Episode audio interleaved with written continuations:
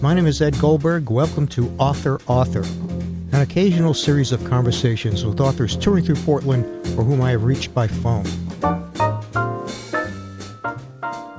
My name is Ed Goldberg, and I have the pleasure of speaking with Jarett Kobek. Jarett, welcome to All Classical. Welcome to Portland. Thanks for having me. Although you've been to Portland before, but not for a while. Oh, yeah, not Yeah. for years and years at this point. Okay. The title of your book is Only Americans Burn in Hell. Your name is Jarett Kobek, spelled J A R E T T K O B E K. I will spell that again later on.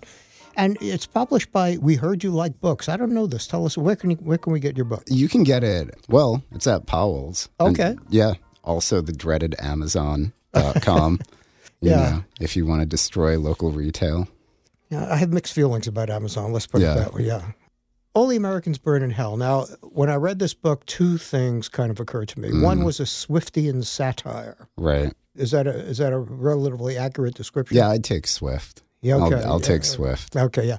The other thing was a book called The Magic Christian by Terry Southern, which is also a scathing denunciation of modern culture. Of course, modern in those days being like 1962. Right. But a lot of things haven't changed much. Yeah. Yeah, uh, alas. Okay, you also are a winner of the coveted Bad Sex in Fiction Award. Shortlisted, actually. I haven't won You it. didn't I win, huh? would- no. the I'm bit- sorry. no, I mean it's the only thing in my life that I've ever actually wanted to win, and but I knew that I wouldn't. Unfortunately, when when I saw what they nominated, but yeah, I did a book called "The Future Won't Be Long," which came out in 2017, and somehow ended up being shortlisted for ba- the Bad Sex in Fiction Prize, which was an unfair shortlisting, only in that the passage that they nominated wasn't actually describing sex. Like, and it was intentionally absurd. Whereas everything else that they had nominated was someone trying to write a kind of literary metaphor heavy sex. And this was like a, a strange character trying to describe sex, but not actually sex. But I loved it. I thought it was the greatest. I would, know. I would take that. Yes. Yeah. In fact, I would. I would write a scene just to try to get that nomination Yeah. if I could. Okay. uh, One thing that we share on. I'm not trying to grease you up here. Is a, a no patience. I have no patience anymore with literary novels. oh, yeah. I am so tired of watching people fly up their own metaphorical navel that. And just trying to impress us with how poetically they can describe nothing. hmm That that when I read your book, I said, okay, well, this guy's uh, at least on one level a kindred spirit. Yeah, I I hate literary fiction. Unfortunately, there's not exactly another category to put me into. you know? Genre fiction, But what's the genre? You know, like this satire. is satire. You know, humorous fiction. I don't know, but I unfortunately that's sort of where I have to be more or less is in literary fiction. But I I cannot stand that genre of writing, and it is a genre. Mhm, You know, yeah. Oh, uh, yeah. it's a construction of the about I don't know the last forty years. There was a point where fiction was just fiction, you know, and then someone got the idea to put an adjective in front of it, and that's sort of where serious fiction has has gone. But like all genres, it has its conventions, and if you're not following those conventions, you, you get yourself in a little bit of a problem Mhm. with the publishing industry. It used to be that popular fiction and, and literary fiction were, in fact, the same thing. hmm Yeah. Yeah. You're reading yeah. Dickens or you're reading Jane Austen. Right. Yeah, Yeah. it- it's both, right? Yeah. Okay. When I read a book, whether it's nonfiction, biography, or a novel, I usually take extensive notes. I have pages and pages of notes that I try to distill to a couple of pages so I can do an intelligent Right. interview. But it occurred to me as I was reading my extensive notes for this rather slender book that you really only have a few themes and a, a, a, small narrative in this thing. And I don't say that pejoratively. It's just uh, I would. It became quite obvious after a while that that one of your themes is thank you for your honesty. Right. Yeah, tell us about thank you for your honesty. Thank you for your honesty is something that people say to you when they mean the exact opposite. No one gets thanked for their honesty because the person thanking them really appreciates their honesty. You only get thanked for it when you've said something that the person has taken exception to. And this happened to me where I got this alumni email because I went to NYU for them asking for money, and I sent back this really snotty email. being like, "You're not getting money," and the guy who was begging for money wrote back, "You know, thank you for your honesty and your candor." And I was like, "Could you imagine?" I'm, you know, like what an aggrieved thing to say. And then it became kind of funny, right? Because mm-hmm. when people are thanking you, you probably have been honest. Meanwhile, he's showing the email around the office saying, "Look what the schmuck yeah, wrote." Exactly. Yeah. Yeah, yeah, yeah. yeah, exactly. Yeah. The other thing is the cash horizon. Now, I really got a kick out of the cash horizon because it distills a large part of what the United States has become in a very useful phrase. Right. Tell us about the cash horizon. Cash horizon is just a comic device in the novel to suggest that there's a point where people make so much money that they stop being human or they become superhuman actually is is the best way of describing it and when you you spend a lot of time around some very around really rich people and it's a little bit like hanging out with superheroes right? Like these are people who do not have the same concerns as everyone else. And it's a so in the book it's called the cash horizon the moment where you make so much money that you no longer are human. And this is just a way of satirizing the whole thing, you know, of really sort of finding a way to talk about it without without being envious mm-hmm. you know like uh, i always try to talk down to my betters that that's that's what the book is is always about like trying to find this way where if you read some of the criticism of someone like steve jobs right like if you'd read some of these profile pieces when he was still alive where there were where people were like, "Oh well, Steve Jobs, blah blah blah." You know, he's done these terrible things to his employees, but you could always tell that the person writing those profile pieces, just by virtue of being in the position to write a profile piece of Steve Jobs, wanted to at least work for Steve Jobs, wanted uh, to be, Steve or wanted to be Steve Jobs. Yeah. I, I, don't want to be any of this. I, I this is me. You know, these books are about just sort of shouting down at people who never get shouted down at, like the people past the cash, cash horizon. Yeah.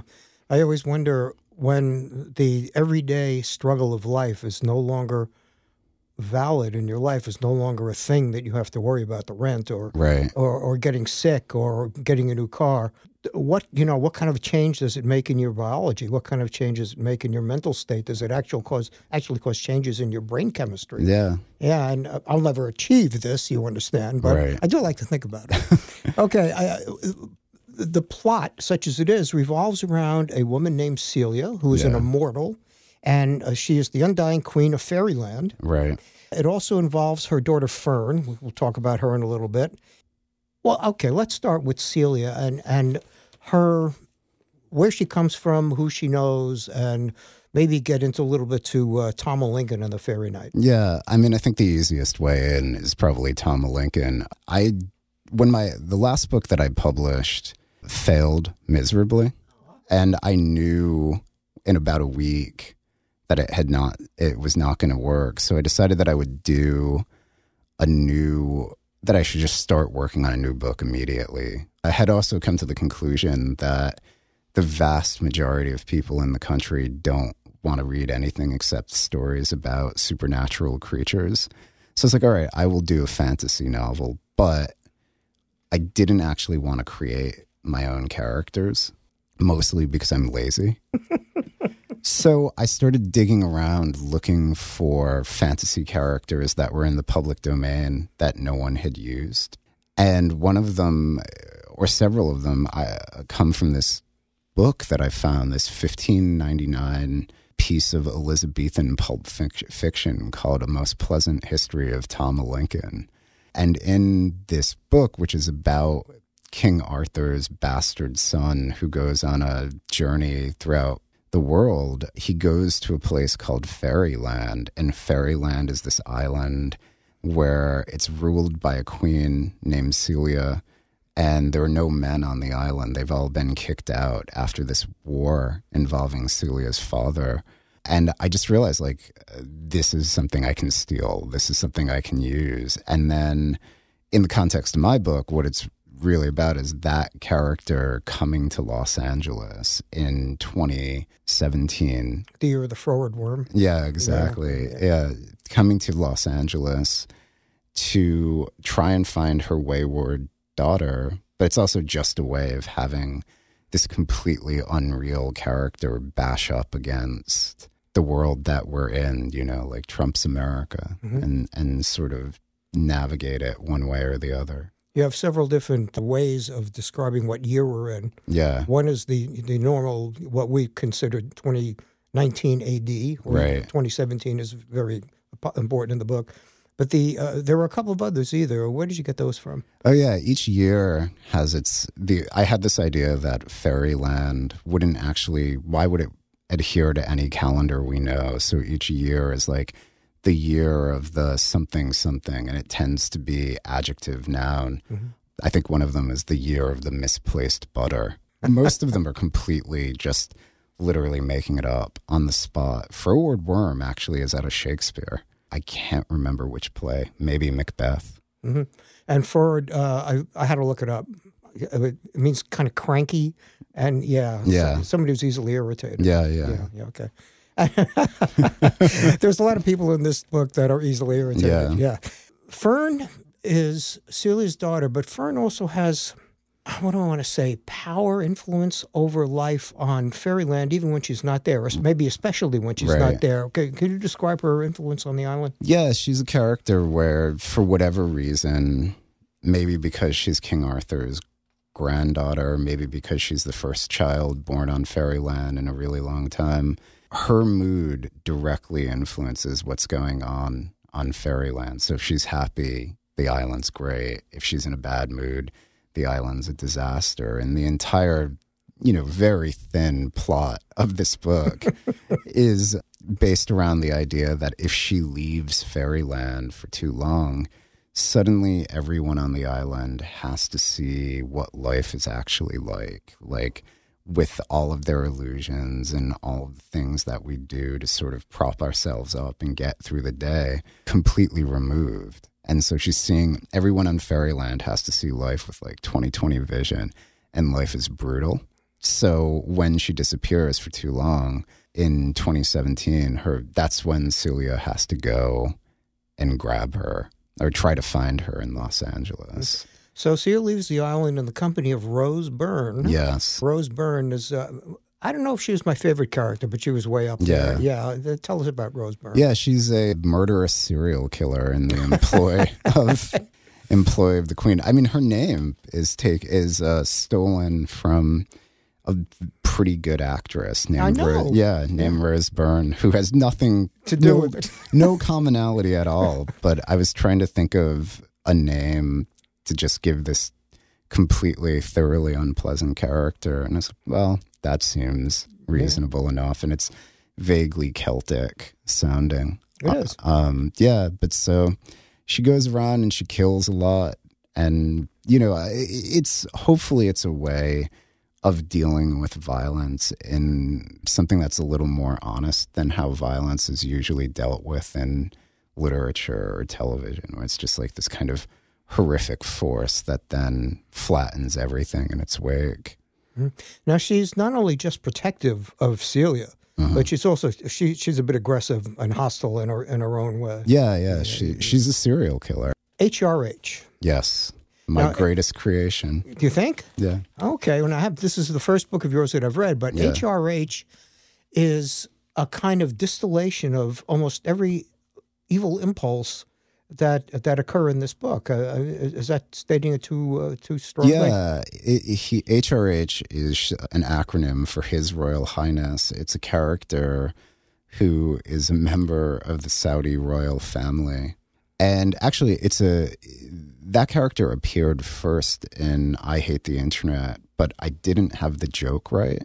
The joke in I Hate the Internet was just like he was someone's boss and he kept bringing this person to just like do a bunch of drugs and go to whorehouses. And it like that joke didn't work because what's the punchline, right?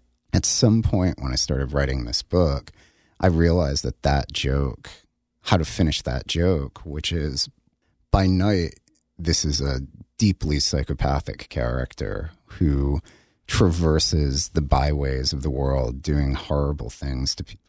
But by day, he's a neoliberal philanthropist. So every opinion he has is essentially an opinion that I share, right? So like he believes the same things politically that I believe, but he's using this as a cloak for who he actually is.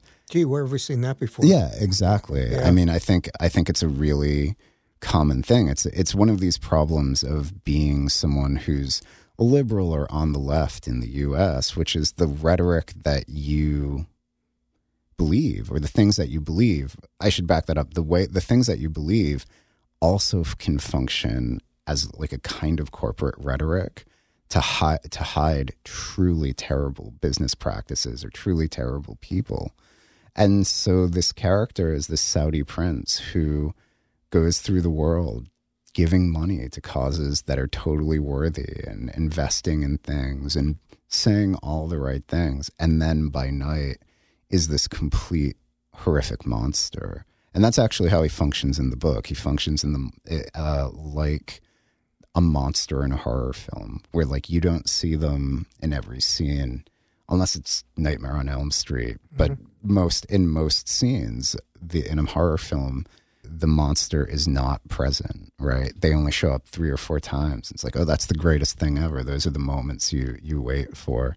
And yeah, so he tortures people and does all kinds of horrible things that are probably too difficult to explain. He has a great sense of humor, though. Yeah, and he has a, he's a very very funny character who's absolutely repellent, which is what I think when you're doing this stuff you really kind of want, right? Like if you have a character who's just totally repugnant, no one cares, right? It just is a thing where it's like, well, that's not that good. But if you can give that character a bunch of virtues, suddenly that's a complexity. Suddenly that's the kinds of thing that is much closer to what life actually is. It reminds me of a description I read of somebody once, written by the guy who used to do the obituaries for the New York Times before he died. And he described someone as a hardcore conservative adept at throwing liberal confetti. Isn't that wonderful? I mean, love that's amazing. Who Yeah. wrote his obituary? Uh, I don't remember. It's, it's a long time ago. Yeah. It's a long time ago. The title of the book that we're talking about is Only Americans Burn in Hell. I'm speaking with Jarett Kobek, and the book is published by We Heard You Like Books, which uh, I find very amusing in, in and of itself. Celia goes looking for Fern, and she's following what you call the saliva thread, uh, which is uh, kind of disgusting. But it, you know, uh, tell us really what you mean by that. so it's this idea that I have this friend, that that this friend who's an artist and writer, William E. Jones, who lives in Los Angeles, and the thing that he said to me before I started working on this book is that he thinks the supernatural in fiction is just a shorthand around storytelling. And I thought about that a lot. And I was like, he's totally right. And I will just self consciously use this as much as possible. So the book is very open about the fact that whenever the supernatural enters in, it's just shorthand. It's just a way of getting from point A to point B. And then, quite literally, at some point, they start casting these spells to get to various locations. And they work exactly like smartphone navigation, but it's visible as like this tendril of light that snakes through the streets and looks a little bit like saliva, Saliva. like a, sal- a a trail of saliva Yeah. and that's how people follow it. But yeah, I mean, that's the thing with the book. It's always an attempt at like trying to. The supernatural is in it. It's a fantasy novel, but it's all about subverting any of the expectations of how that stuff actually generally functions when people are writing it.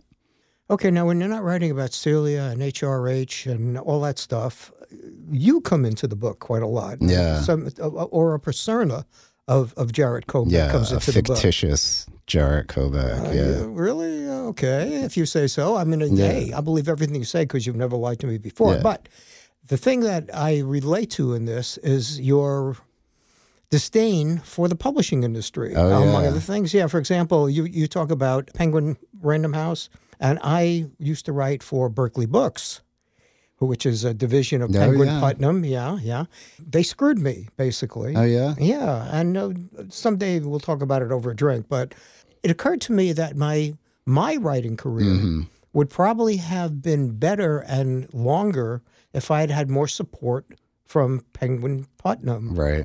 Berkley Books, and I realized that the advance they'd given me was paperclip money. It's you know it's what they spend every year on Right. on uh, pencils and erasers, you know, and because they don't care. Because if I'm not Stephen King, they don't care. Mm-hmm.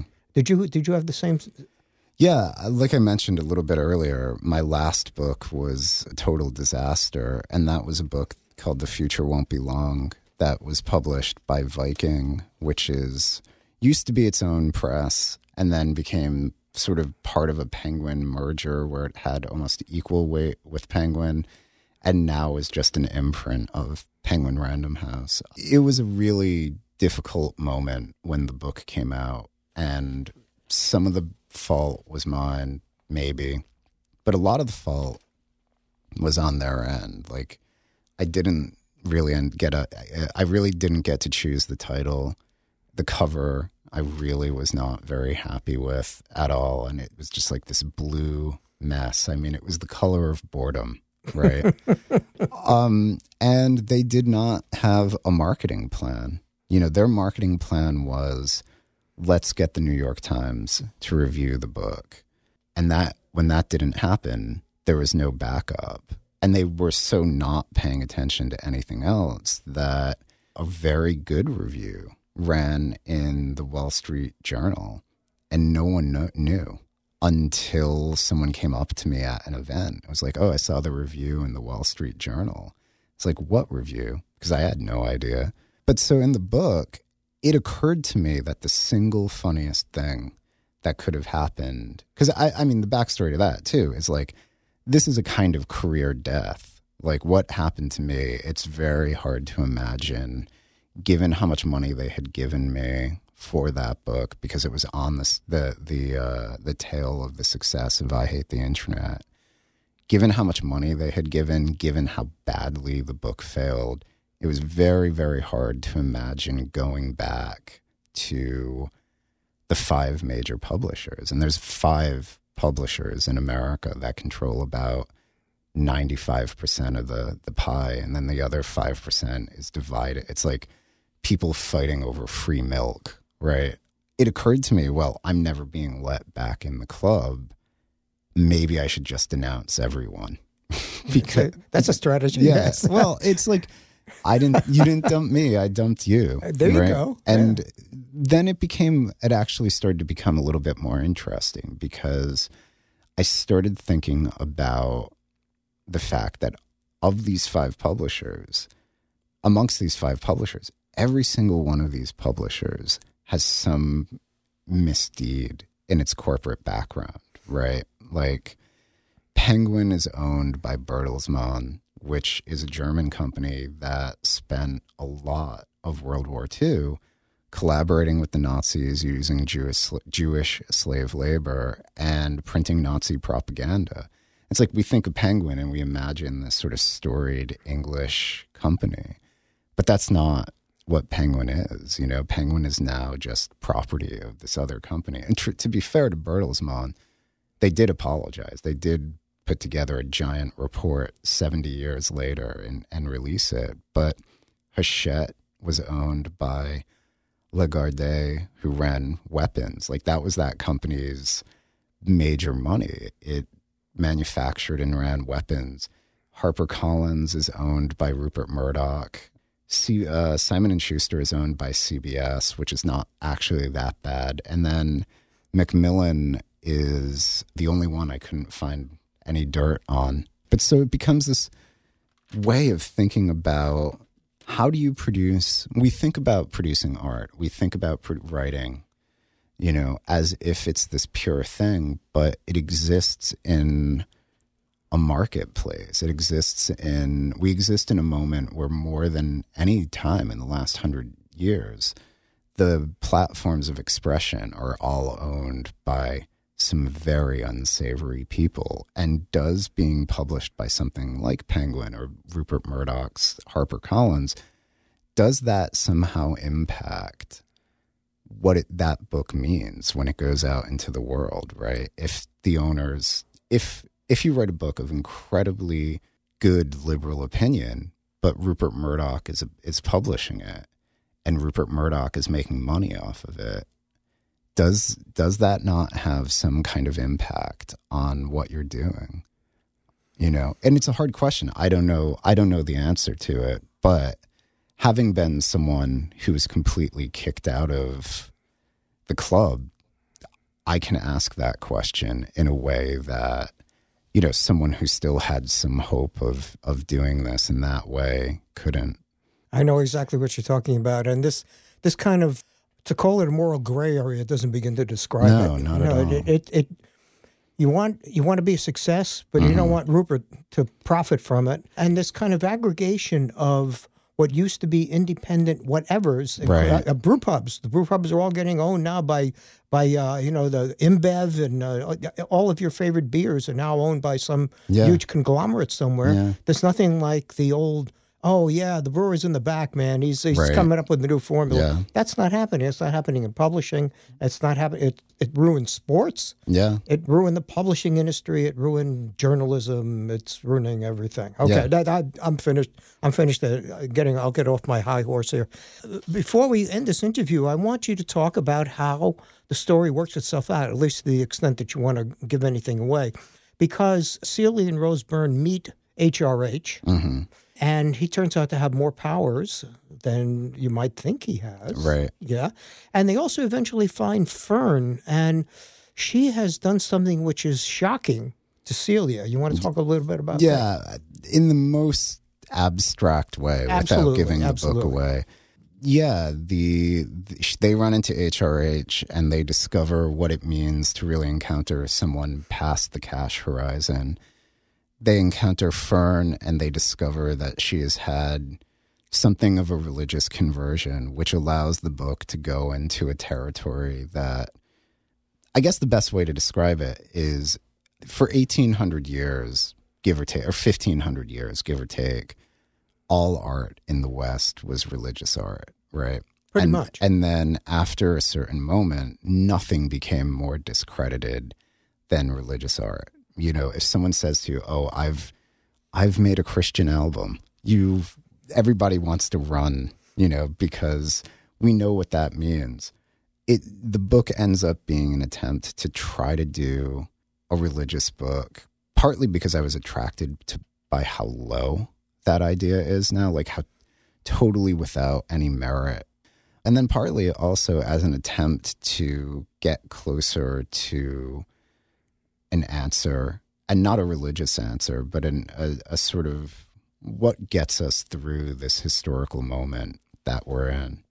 And that's that's about as far on that as I'll go.